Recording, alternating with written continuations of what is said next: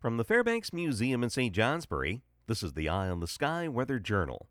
The sun rose this morning at 6:42 and will set this afternoon at 4:26. Length of the day 9 hours and 44 minutes.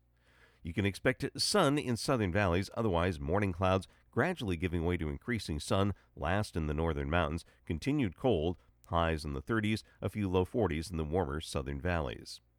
Looking back through the record books, a heavy, wet snowstorm fell on this date, November 12, 1968, bringing 6 to 12 inches of snow in many valleys.